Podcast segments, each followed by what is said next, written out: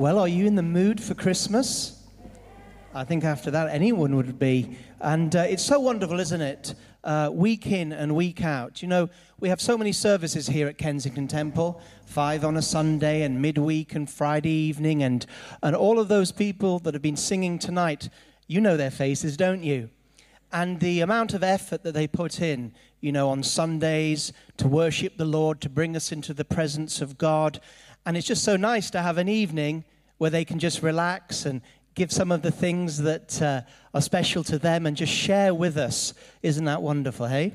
Well, if you have your Bibles with you, I'd like you to turn with me, please, to Isaiah chapter 9 and verse 6.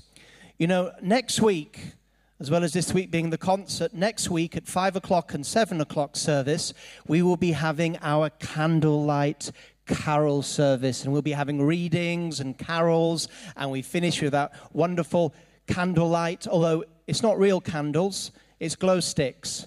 Health and safety, you see. There was a time, actually, it was true, when we used to do. Anybody here when we used to actually use candles? Yeah, well, one day when we were using candles and lighting them, uh, someone up there in the balcony set fire to her wig. It's a true story. And so from that day, health and safety and glow sticks. But it is still wonderful when we turn off the lights, get the glitter ball going, and we start singing some of those great songs together. So do join us. It's one of the highlights of our Christmas program. Isaiah chapter 9 and verse 6 For unto us a child is born, unto us a son is given, and the government will be upon his shoulder, and he shall be called Wonderful, Counselor, Mighty God, Everlasting Father, Prince of Peace. Of the increase of his government and peace there will be no end upon the throne of David and over his kingdom, to order it and establish it with judgment and justice from that time forward, even forever, the zeal of the Lord of hosts will perform this. What an incredible prophecy by Isaiah, speaking about the birth of our Savior and Christ, Jesus. And that's what Christmas is all about. That God gave us His Son to redeem us from our sins. Right there, Isaiah chapter 9, verse 6, very famous phrase Unto us a child is born unto us a son is given. And if you've had your Christmas edition of our revival times, I would encourage you, if you get some time over Christmas, to read a powerful sermon on this passage by one of the greatest preachers of London, Charles Spurgeon, in the late 1800s. And we included it that there for you. But I'd just like to focus a little bit on that passage. For unto us a child is born, and unto us a son is given. It's amazing when you think that God gave us his son and that we celebrate, obviously, the birth of Christ. Now, this phrase, unto us a child is born, I want us to think about that for a few moments today because there's nothing like the precious gift of a child. You know, when a married couple have a child, when that child comes to birth, it changes everything. Do you know what I'm talking about?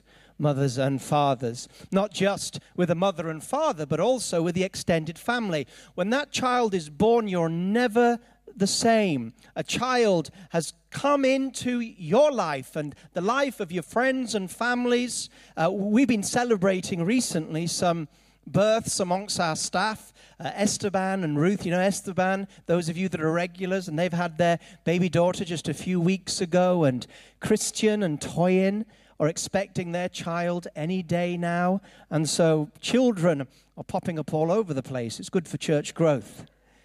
But notice it says, For unto us a child is born.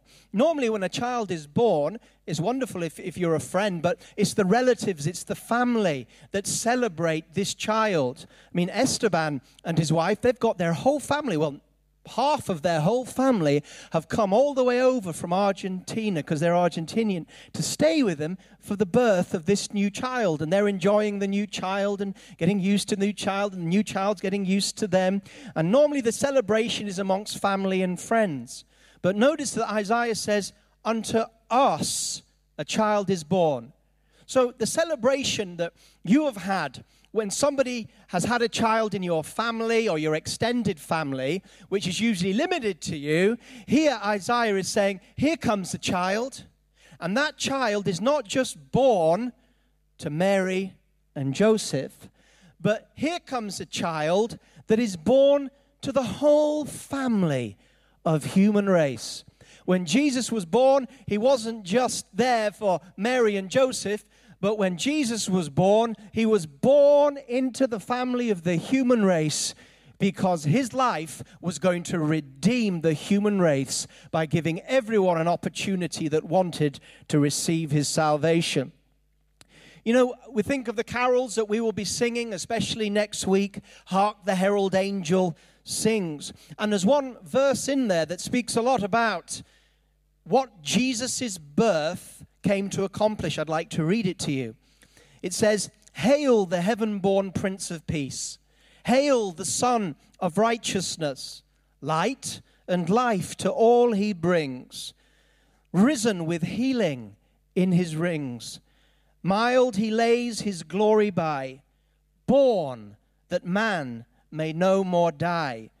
Born to raise the sons of earth. Born to give them second birth. Jesus came down from earth. He wasn't just born, you know, he was sent.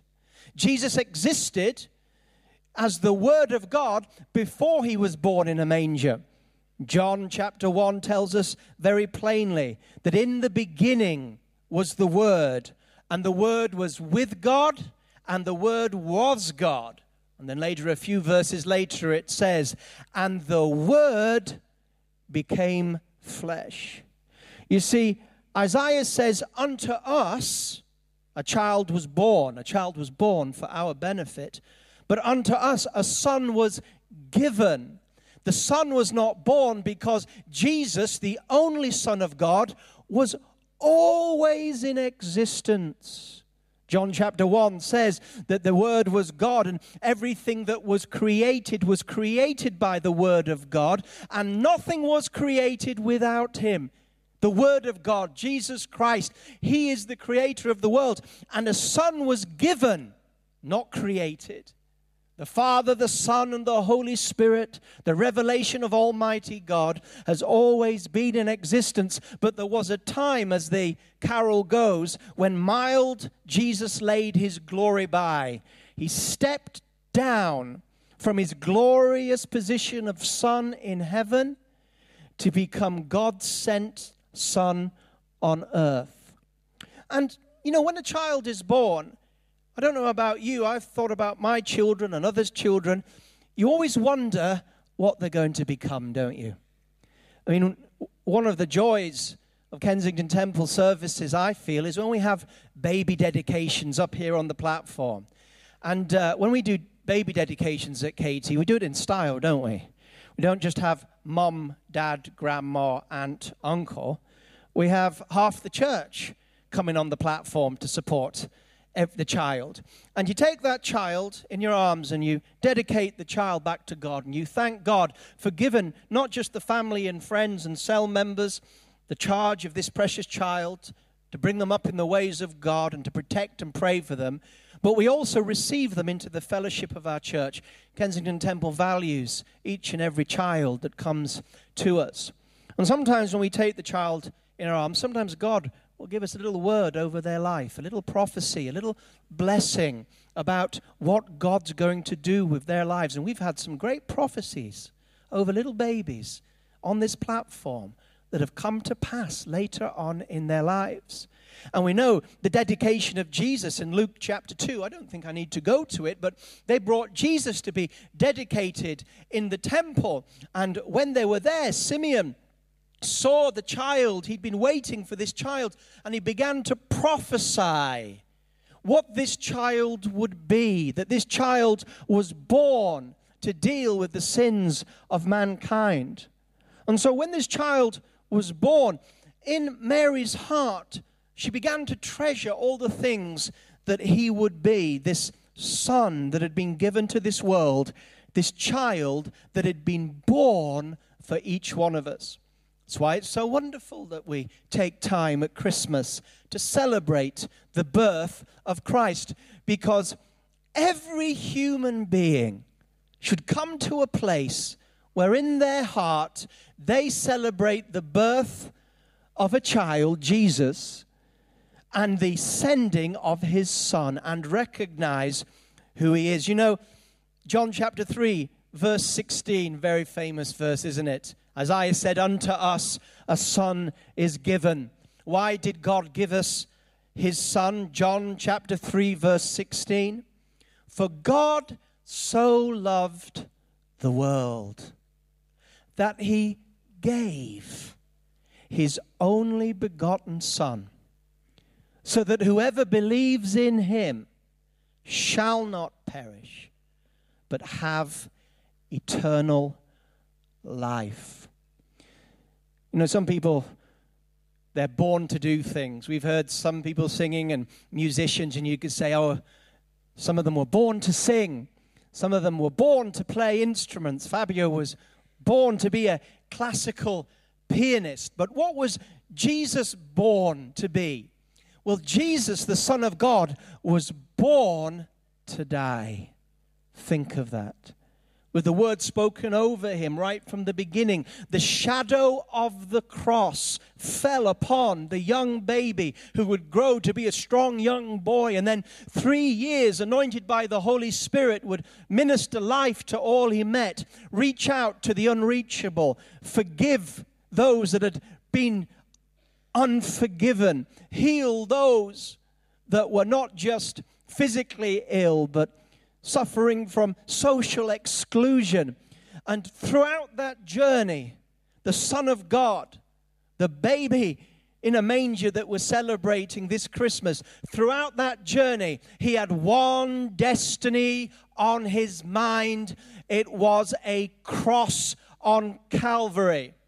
And on that cross, the child that was born to die, now fully man, gave himself the Father gave the Son.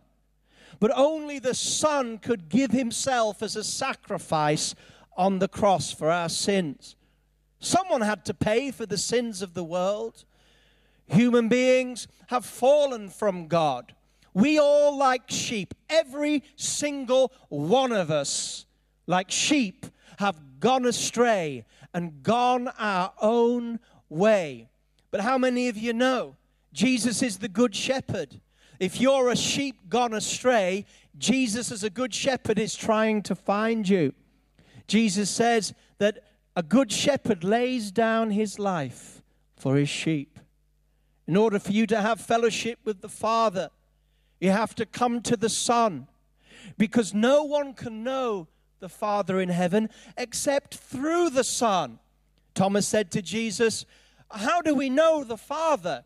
Jesus said, Don't you know, Thomas? If you have seen me, you have seen the Father.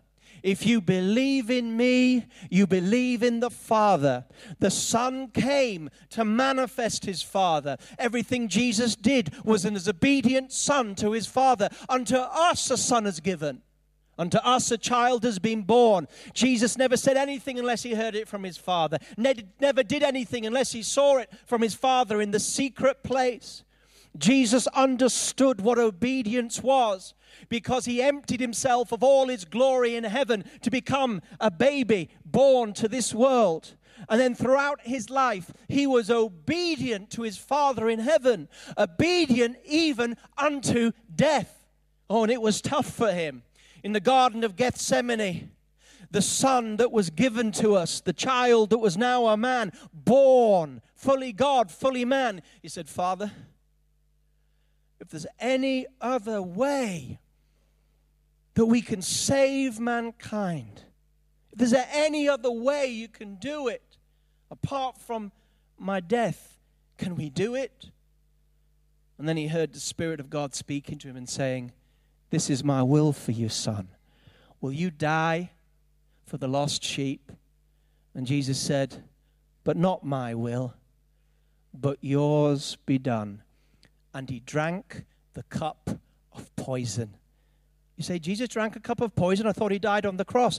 The poison he drank was your sin and mine. He drank it down. He drank every murder. He drank every rape. He drank all the wars. He drank, he drank down all the sins of the world the little sins, the tiny sins, the small sins, the big sins. Every single drop of man's sin had to be dealt with. And Jesus on the cross drank the sin and took the punishment that we deserved. Aren't you glad that someone loved you enough to die for you? And all you need in order in, to enter into relationship with the Father and become His Son, like Jesus is His Son, and to become the child of God, all you need to do is believe. Believe that Jesus died on the cross for your sin, but He didn't just stay dead in the tomb, He conquered death. Jesus is not dead. He's not lying in some tomb like other so called prophets or religious leaders. Jesus is alive. He's more alive than you and me because we still face death with our mortal bodies yet to be saved. But He has faced death for you and He is risen and He is seated at the right hand of the Father and He's praying for you tonight. Jesus is alive and He hears the heart of the humble ones. Let's bow our heads in prayer tonight. You know, we thank God for all the music this evening.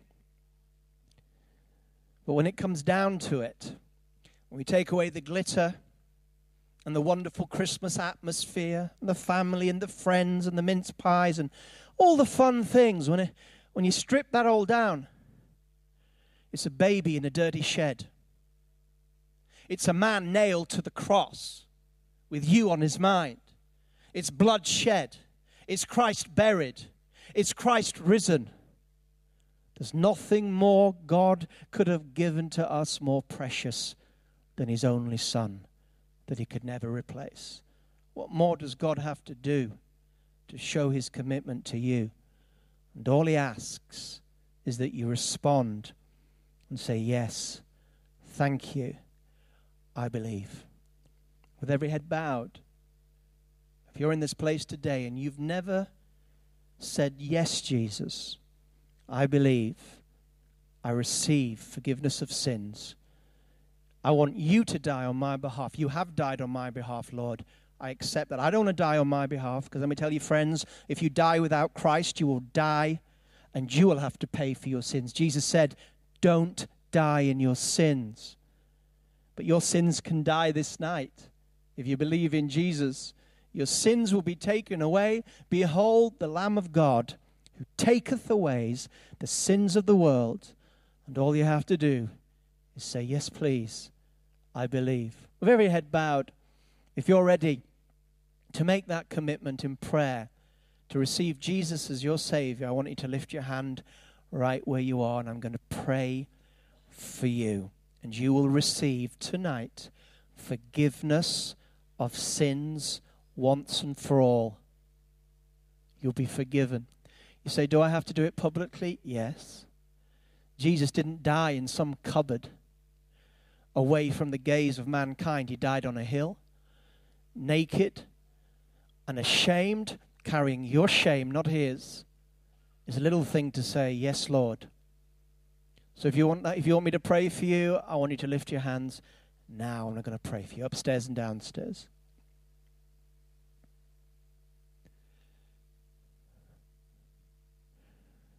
Yes. I see that hand upstairs. You see, you either walk out these doors tonight saved and free from your sins, or you walk out in a state of enmity against God. It's your choice. I'm going to give you one more chance. But only do it if you want it.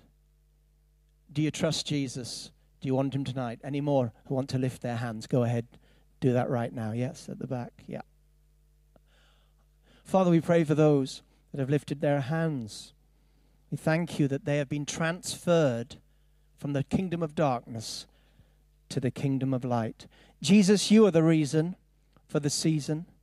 For unto us a child is born, and unto us a son is given. Just in this, this atmosphere of worshipfulness, we're going to have our next song, O Holy Night. And so, just where you are, keep in this attitude of prayer for this song, O Holy Night. Listen to the words and make them your prayer this Christmas concert.